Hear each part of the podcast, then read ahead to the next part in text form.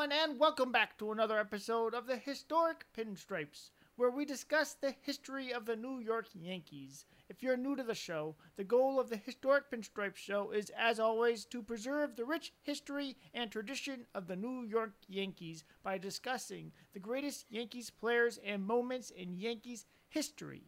Again, my name is Brian, and I've been a die-hard Yankees fan since I was about seven years old. Before we start the show, I just wanted to start off by talking a little bit about opening day yesterday, or opening night rather. The New York Yankees, or the current New York Yankees, um, they beat the Washington Nationals. However, it was only five innings, but at least there was baseball um, finally after all the all of the COVID nineteen stuff that had been going on. So it was good just to get back. And um, even though there weren't no fans in the stands, it was just good to see baseball back. Um, Gerrit Cole, um, the uh, he he went out there and pitched just like just as advertised, uh, basically through a complete game, um, considering the rain delay. So because the game had finished obviously five innings, it's an official game. He went five innings, five strikeouts, uh, one run, which was given up on the home run by Adam Eaton, and that was pretty much it. That was actually the only hit the Nationals had at that point. Um, uh, and uh, Judge and Stanton, they both um, they both were very, very good yes last night. So it was a good, that was a good sign for the Yankees. Anyway, they need those two guys, especially to stay healthy. Um, but considering it's a short season, only like only 60, 60 some games or so, that could help Aaron Judge and Giancarlo Stanton out. Um, hopefully, uh, be able they'll, be able to stay healthy the whole year. Um, course, Giancarlo Stanton hit that bomb to left field. It was like 459 feet, I think two run home run off of Max Scherzer in the first inning. Um, he also had an RBI single scoring Urshela in the fifth inning. Three RBIs altogether for Giancarlo. And uh, Judge had an RBI as well. He had a double. Um, and I believe he had a base hit in the first inning as well. Um, his double came in the third inning, scored Tyler Wade. Um, Tyler Wade also had a good game. He had a, a single and a walk. Um, so, I mean, the, the Yankees looked so far so good anyway. It was only five innings, but they they got the job done anyway. Um, they were able to get the win because it was, it was an official game when the rain came. And tomorrow night we got our second game um, for the Yankee season. Um, of course, there's a lot more games coming out today, and it's good to have baseball back. And that's basically my overall reaction to last night's game. Is just good to see baseball come back and and um, yeah. So now, without any uh, further deliberation, I just want to get on with this week's episode. With which this week's episode is kind of a bonus episode for this week. Um, I just wanted to give you guys a little bit of a bonus episode since um, the past weeks there haven't been as many episodes. But this episode is on uh, my top five favorite Yankees of all time and why. And this is just my own personal favorite um, favorite top five uh, Yankees. Um, so and if you have your own top five and you'd like to share them, maybe on Twitter, um, you can share. Uh, just feel free to tag me at historic NYY. I would love to see everybody else's. The first player I wanted to mention, uh, one of my favorite Yankees of all time, Don Mattingly, number 23, of course. Don Mattingly. Um, when I first started watching the Yankees back in like uh, 1989, 1990 or so, it was around 1989.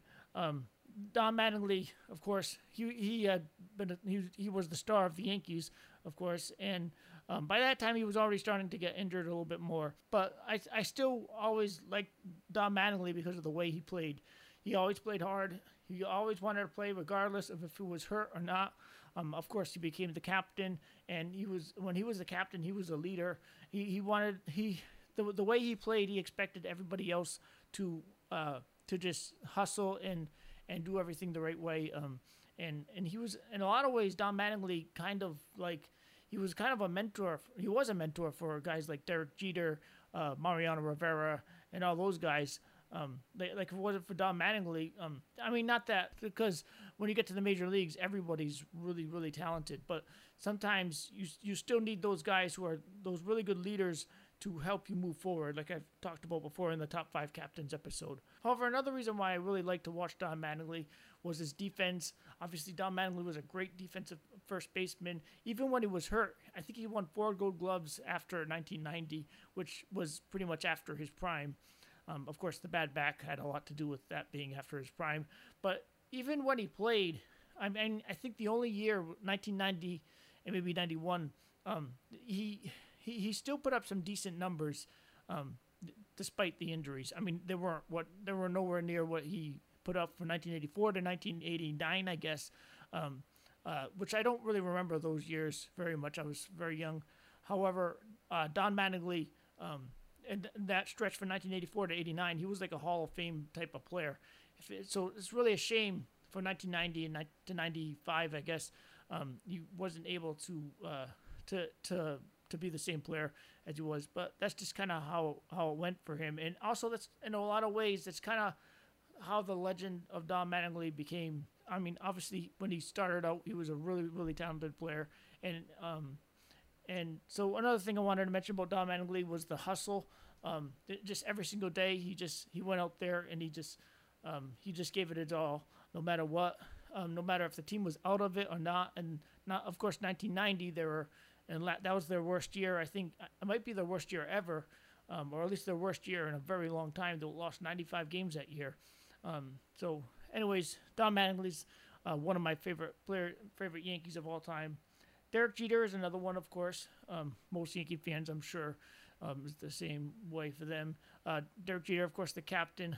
Um, uh, another thing, Derek Jeter. A lot of the things I said about Don Mattingly, you can kind of say about Derek Jeter, and some of it some of that, uh, like I said before, um, you know, Don Mattingly was kind of like a mentor to guys like Jeter, Bernie, and all those guys. Um, however, though, Derek Jeter was also he had a very good upbringing from his his parents, um, Dorothy Jeter and uh, or Mrs. Jeter and and Dr. Jeter, uh, Dr. Charles Jeter, and uh, Jeter was just uh, a great leader. Like he was, he was a great leader before he was the captain. And when he was a rookie in 1996, he really, it really didn't seem like he was a rookie because like even a lot of veterans had said that. Like he didn't he didn't seem like a t- the typical rookie. Um, he just he kind of just fit right in with everybody else. Um, so that uh, d- just kind of seeing how Derek Jeter came from rookie league to um, from rookie league and making 56 errors in rookie league and basically not being sure if he wanted to keep going forward. Of course he did, but I mean it it that he had a lot of there was a lot of steps along the way that a lot of things he had to overcome. And when things seemed the toughest Jeter always seemed to rise to the occasion. And um and that's one thing about Derek Jeter that I always um kind of I guess uh, admired. Um so uh, another thing is of course like Mattingly the hustle uh, Jeter always hustled. Um Another thing about Jeter too, I wanted to mention uh, was about, um, and this is more speaks to how sometimes Jeter got a little bit underrated. And um, you know, he's a Hall of Famer, so he's not underrated. With the whole Nomar, A Rod, and Jeter debate, uh, um, during that time period, you could very well say that Jeter was the third best. However, there were a lot of things that Jeter did that Nomar and A Rod didn't do. Like with Jeter, it was the instincts and his clutch hitting. Nomar and uh, A Rod Nomar anyway might have been a might have had more range defensively. Um, however, Jeter I think was more sure-handed defensively. Um, maybe he might not have had as much range as Nomar.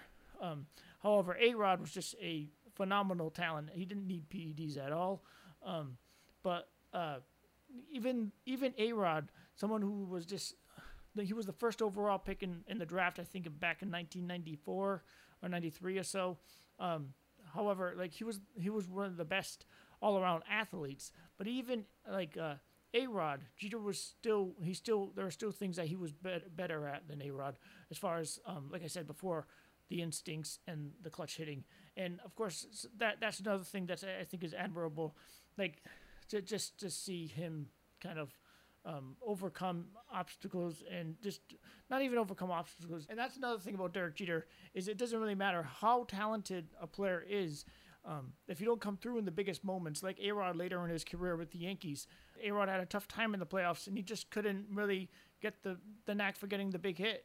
But Derek Jeter, that's something that, I mean, he didn't always get the big hit. And yes, Derek Jeter would have some tough games here and there, but overall, throughout his whole time with the Yankees. He played a lot of postseason games, and his career batting average in the postseason was, I think it was pretty much the same. It was like 308, and his career batting average in the regular season was 310. Or maybe I flip flopped them, but it was something like that.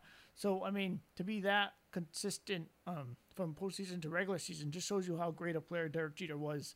Um, so, um, and and mostly when I say he, Jeter can be underrated, it's more defensively because, like I said, with Nomar, he might have had more range, but Jeter was probably more sure-handed anyway. Um, but that's just my opinion anyway. And Jeter also he had five Gold Gloves as well, so he was a very good defensive um, shortstop. Um, but maybe earlier on he might not have been as good as he became when he was in his prime.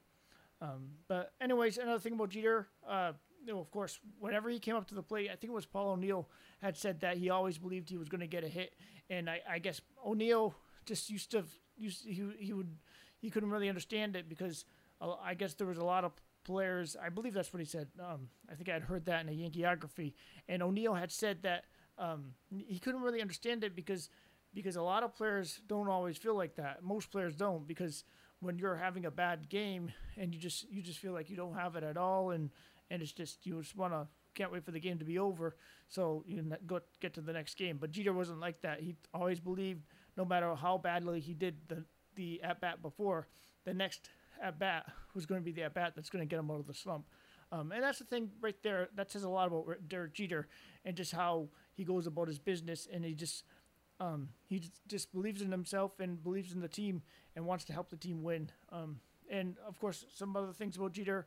Obviously, like I mentioned before, he was such a great clutch hitter and his longevity um, with the Yankees. Um, of course, and another thing too I wanted to mention was about how when like his dream his dream of being a, a New York Yankee, kind of like Gerrit Cole in a way, but more so like because Jeter was drafted by the Yankees.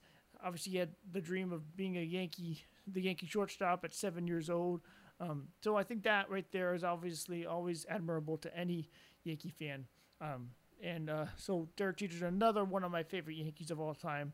Another one I wanted to mention, uh, who I've kind of already mentioned a little bit before, uh, Paul O'Neill another one of my favorite Yankees of all time. Obviously, the Yankees got him in one of the best trades the Yankees have ever made. Um, it was, uh, I think it was around 19, the offseason of 92, I believe. Um, yeah, the offseason of 92, I believe it was. Uh, the Yankees traded um, Roberto Kelly from the Yankees to uh, to the Reds for Paul O'Neill. There might have been somebody else in that deal too, but that was the main that was the main trade. I, I think it might have been just uh, Roberto Kelly for Paul O'Neill but I'm not positive if there was one other person in the deal. However, that was one of the best trades the Yankees ever made because Paul O'Neill, um, I mean Roberto Kelly at the time, he was I think he had made the All Star team in 1990 or 91 or something like that. I think it was 1990. Of course, the Yankees, like I said, they were in last place that year. However, um, Paul O'Neill was not really doing that well with the Cincinnati Reds before the Yankees had gotten him. But the Gene Mike, I believe it was Gene Michael had talked to Lou Piniella who obviously was the manager of the Cincinnati Reds back in 1990, 91, 92 at the time when Paul O'Neill was there, and Piniella being the former Yankee um, and the, the, manager then of the Reds um, said that said that they should definitely give Paul O'Neill a shot, especially with that right field porch and and um and I guess Paul O'Neill he wasn't really a pull hitter, but he was a line drive hitter. And of course, being a lefty, I mean, he was a perfect fit for Yankee Stadium in my opinion. And uh, defensively in right field, I mean, he wasn't the best right, like he wasn't the best athlete. Ath- it wasn't the most athletic right fielder out there, but he was a, a I think he was a very good defensive right fielder.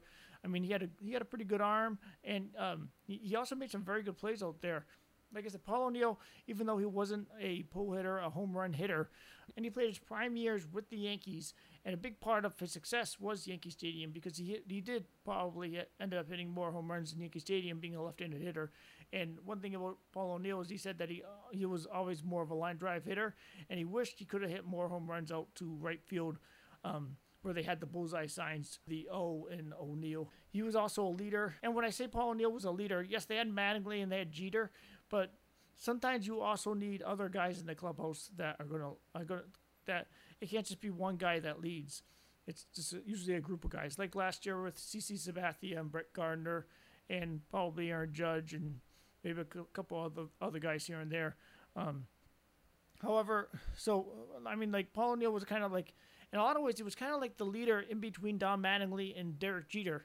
Even though, I mean, I guess you could say 96 year kind of was like a leader because he did blend in very well. Everybody has to chip in, and, and it's just it's not just on one player to lead the team. And a lot of times it's just players that lead by example, like Derek Jeter, Don Mattingly, and Paul O'Neill. Um, another thing about Paul O'Neill is just the way he just he was just so passionate about the game of baseball, and he like he always expected a lot out of himself, and like he he would go like if he struck out um even if he struck out once he would just the water coolers would go f- like flying. Obviously that's not not really the best way to handle things but paul o'neill just shows the passion that paul o'neill had and how badly he really wanted to get a hit every single time out there and he just wanted to do his best for the team and if he didn't feel like he did his job for the yankees his team he felt like he didn't do his job and obviously he felt bad about it. Uh, that's another reason why I really kind of, in a way, I kind of admired Paul O'Neill because he wanted to help his team, and he probably felt like you know, obviously he was getting paid a lot of money to help the Yankees, and he probably felt like he really um, kind of let them down at times, even though there were a lot of times I'm sure he, of course he um, he definitely did not let them down. Um, and Paul O'Neill is also one of the best Yankee right fielders of all time. And I know I think when I did my top five Yankee right fielder episodes, um, I don't think I put Paul O'Neill in the top five right fielders.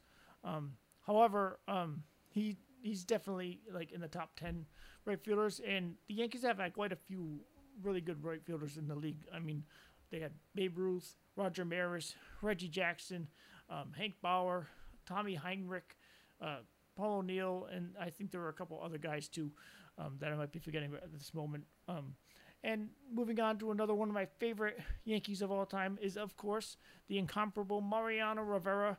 Uh, Mariano Rivera was he had remarkable consistency throughout his career. Played 19 seasons.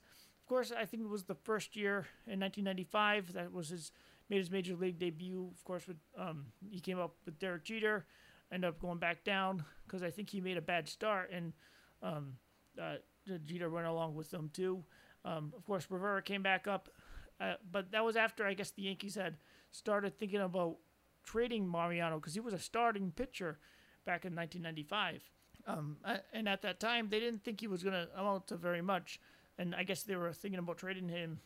I'm, I'm not sure if they were thinking about trading him in 96 for Felix Fermin, but I know they were thinking about trading him in 95 too. I think it was 95 they were thinking about trading him for Felix Fermin, uh, who was a shortstop. But, anyways, um, they ended up not doing that. I guess he. Uh, he ended up pitching. There was one game where he pitched. He ended up throwing like 95 miles an hour or something, but it was something that was he had not really ever done. And um, they said uh, they told Gene Michael to bring him right back up there, and he did. And um, of course, the rest of his rest is history. And uh, he came up in 1995. Um, toward the end of the year, I think, stayed on the team the whole way through. He was a part of the 1995 uh, the run to uh, the ALDS anyway, but um, he he was a part of that. He helped them in the bullpen. Um, uh, and actually, really, in Game Five of the American League Division Series against Seattle, Mariano Rivera, um, probably I think he would have been a better choice than Jack McDowell, bringing him in. But I mean, that's just what it could have, should have anyway. Um, and and at the same time too, you, you never know what's going to happen if things change.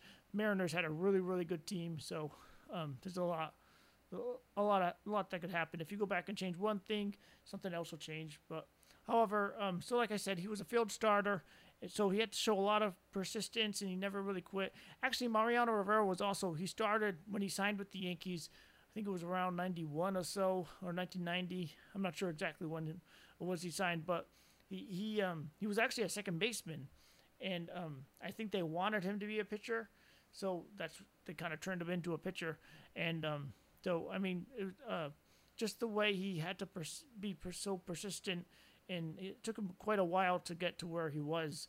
Um, it, it took a lot of time, and just the faith that he had, and obviously faith in God, and his loyalty to the Yankees. Um, he was just always very grateful, and and he was just such a great, um, just a great person for any kid to uh, to look up to. Um, and, and, in a lot of ways, too, another thing about Mariano that I really kind of admired was the way he passed the torch to all, all players. Like, like in the All Star game, I guess uh, Roy Halladay was always trying to pick his brain, and um, Derek Jeter and some of the other guys, Jorge Posada, um, they would get on Jeter, uh, they would get on Rivera because uh, Mariano Rivera actually showed Halladay how to throw his cutter, and after that, Halladay just kind of took took right off and and uh, that he went from there. Rivera, like Jeter and like uh, Don Mattingly, was the consummate professional, and um, Mariano Rivera is he's definitely the greatest closer of all time. 1996, of course, being the setup man for John Wetteland's first year, his first full season anyway. Um, he, he had a he had a great year that year. It was they had the that's when they had the six two one formula. But a lot of times he would, um, I think if Kenny Rogers was pitching or maybe Doc Gooden, um, who was I think a little bit older at the time, um, but a lot of times some pitchers would go five innings, Mariano for, th- for three, and then John Wetteland for one, of course. Um, but sometimes Mariano would, I think he might have gotten a couple saves that year too, but I'm not positive on that anyway. Um, of course, he was the greatest closer of all time. Um, there's also that meme out there that says that that more men have walked on the moon than have uh, than have walked against Mariano Rivera in the postseason. Um, another thing I wanted to mention, of course, was the two home runs. He was only allowed two home runs in his entire postseason career. Um, and of course, that was to Jay Payton of the Mets in 2000. Um, and the other one was in the American League Division Series 1997. Um, I believe that was game five or so, or game four. Um, it was a walk off. Uh, Sandy Alomar Jr. hit a home run. And those were the only two home runs that he ever gave up in his postseason career. And of course, he played 19 seasons. Um, he, of course, the all-time saves leader, and he's also the all-time leader of games finished with 952, um, which is pretty remarkable as well. But anyways, moving on to another guy. The last guy I wanted to mention was Bernie Williams. Bernie Williams is another one of my favorite Yankees. Uh, he's a leader by example, clutch hitter. I mean, and another thing that I really liked about Bernie Williams was it took him a while to get going. Like um, the, the first few years in his Yankees career, he he, he really didn't didn't become a star until like 1995. That's when he really he really that was his like his breakout year. Um, so just kind of seeing him from 1991 to 95 and even 94 he did start playing a lot better too 93 you could see the progression how much better he was getting. Of course um, george steinbrenner did want to trade him but uh, the fact that gene michael was was um, he really believed in bernie so he believed that if they you know if they showed some loyalty bernie was going to eventually um, show how how good he was. And it was obviously great that they did not trade him. Um, but anyways like i was saying bernie williams clutch hitter. Um, of course, with the 1996 American League ALCS Game One uh, walk-off home run in the 11th inning. 1995 American League Division Series. Um, he, he, had a great series that against the Mariners. 96 in the first round. He had a great series. 96 in the ALCS, like I mentioned, the walk-off home run in the game one. But he also had a great series in that series. Um, he, he was he was in the postseason. Bernie Williams was one of the best postseason hitters of all time, really. And also, Bernie was very humble, and he was like the first Yankee to develop, like I said before, and he really paved the way for guys like Jeter and Posada, and uh, and and all those guys. Of course, uh, another thing that like um, kind of a pet peeve is is like the uh, the the core four thing is that's something. I mean, obviously, I can see why they did that because I think they did that more for like more for like a marketing perspective, which makes sense. And plus, also um, Pettitte, Posada, Jeter, and Rivera, they all played, they all came up together, and then they pretty much ended their careers around the same time. Bernie was already, he had already finished his career before them, unfortunately. So I mean, I'm sure they would have included him in that if he if he hadn't um had, if he hadn't finished by 2006. However, he really he was a little bit older than Jeter, Posada, Pettitte, and Rivera, so he really kind of paved the way for them. And if it wasn't for them, if he hadn't worked out and George Steinbrenner had ended up trading Bernie Williams like a lot of other young players before Bernie, then who knows? Maybe Jeter, Posada, Pettitte, Rivera would have been playing for the Tigers or the Indians, as strange as that might sound. Obviously, that's not the case, and they were all great Yankee, um, great Yankee players. Um, and uh, of course, Bernie switch hitter for the Yankees, and um, he was very valuable in their lineup uh, Joe Torre could basically put him anywhere in the lineup. I think mostly he hit fourth, sometimes third, sometimes fifth or sixth maybe, but usually around uh, cleanup or fifth or, or, third. But before I get on with ranking my top five favorite Yankees, I just want to mention my uh, my current favorite Yankee, um, which is Brett Gardner, or otherwise known as Gardy. Um, Brett Gardner, of course, he was a walk-on at College of Charleston, in South Carolina and I guess he actually he got cut the first time he, he walked on, and I guess he, I think he ended up getting another tryout somehow, and he made the team eventually um, in his in his first year in college, and that's how he got on the team. So it was just that that's and that's really kind of kind of kind of a great example of how Brett Gardner's career has been. Um, early on with the Yankees. Like when Brett Gardner first started in 2008, um, he, he was more of a backup. It seemed kind of as a fourth outfielder. He was kind of used as a pinch runner a lot. Um, even in 09 too. Obviously, the Yankees had a really good team in 2009. Anyways, but it took him a while to become the Yankee starter. But again, like like Derek Jeter and even uh, uh, Don Mattingly, not that Brett Gardner is a Hall of Fame player by any means, but Brett Gardner is a very good baseball player, and he just does a lot of really good things for the Yankees. Like he, he can hit for power, speed, plays really really good defense. He's very fast. Um, even at his age of 36 years old currently, of course, he's the longest tenured Yankee. Brett Gardner is just, he, he's another one that he, he always hustles. And that's another thing that I really like to see about, I think all fans like to see players hustle. And um, another thing about Gardy is Gardy, Gardy's clutch. Um, whenever you need a guy in, the, in a key spot or you need a key hit, usually Gardy's always there to uh, come through. Gardner probably isn't as clutch as like a guy like Bernie Williams was in the prime of his career, um, or he's probably not as clutch as Derek Jeter uh, or Reggie Jackson, but he's still a clutch hitter, and um, and, and I, I he kind of reminds me a little bit of Paul O'Neill just because of the passion that he brings to the Yankees, and but in a lot of ways, Derek Jeter, Bernie Williams, they all had the passion um, to play for the Yankees, of course, and to play baseball, but I mean it's just I think Gardner and Paul O'Neill they just kind of they showed their emotion a little bit more than uh, Bernie, Jeter, and uh, and Mattingly. Um, even though Jeter would show his emotion at times, and so would Mattingly and the others, but but it, was just in, in a different way. They were it's just kind of kind of a, a little bit different, but they they were all great Yankees, and they all kind of they're great examples for any player who wants to grow up and play baseball or play for the Yankees. So now I just want to mention that the Historic Pinstripes is a proud member of the 4041 Media family um, with other podcasts such as Movie Theater Time Machine, Honest Fitness Talk with your trainer Nick, Psych Your Crime, Free Your Geek, and other streamers as well. And you can feel free to check out uh, 4041 Media at www.4041media.com. Um, and my top five favorite Yankees of all time are Don Mattingly, Bernie Williams, Derek Jeter, Mariano Rivera, and Paul O'Neill in that order. And um, the, so that's my top five. What's your top five favorite Yankees? Feel free to let me know. Um, you can feel free to email me at historicpinstripes at gmail.com. Um, you can feel free to tweet the show at historicnyy. And you can also feel free to comment on Facebook. And you can feel free to comment on Instagram at Historic Pinstripes. So thank you everyone for listening, and as always, go Yankees!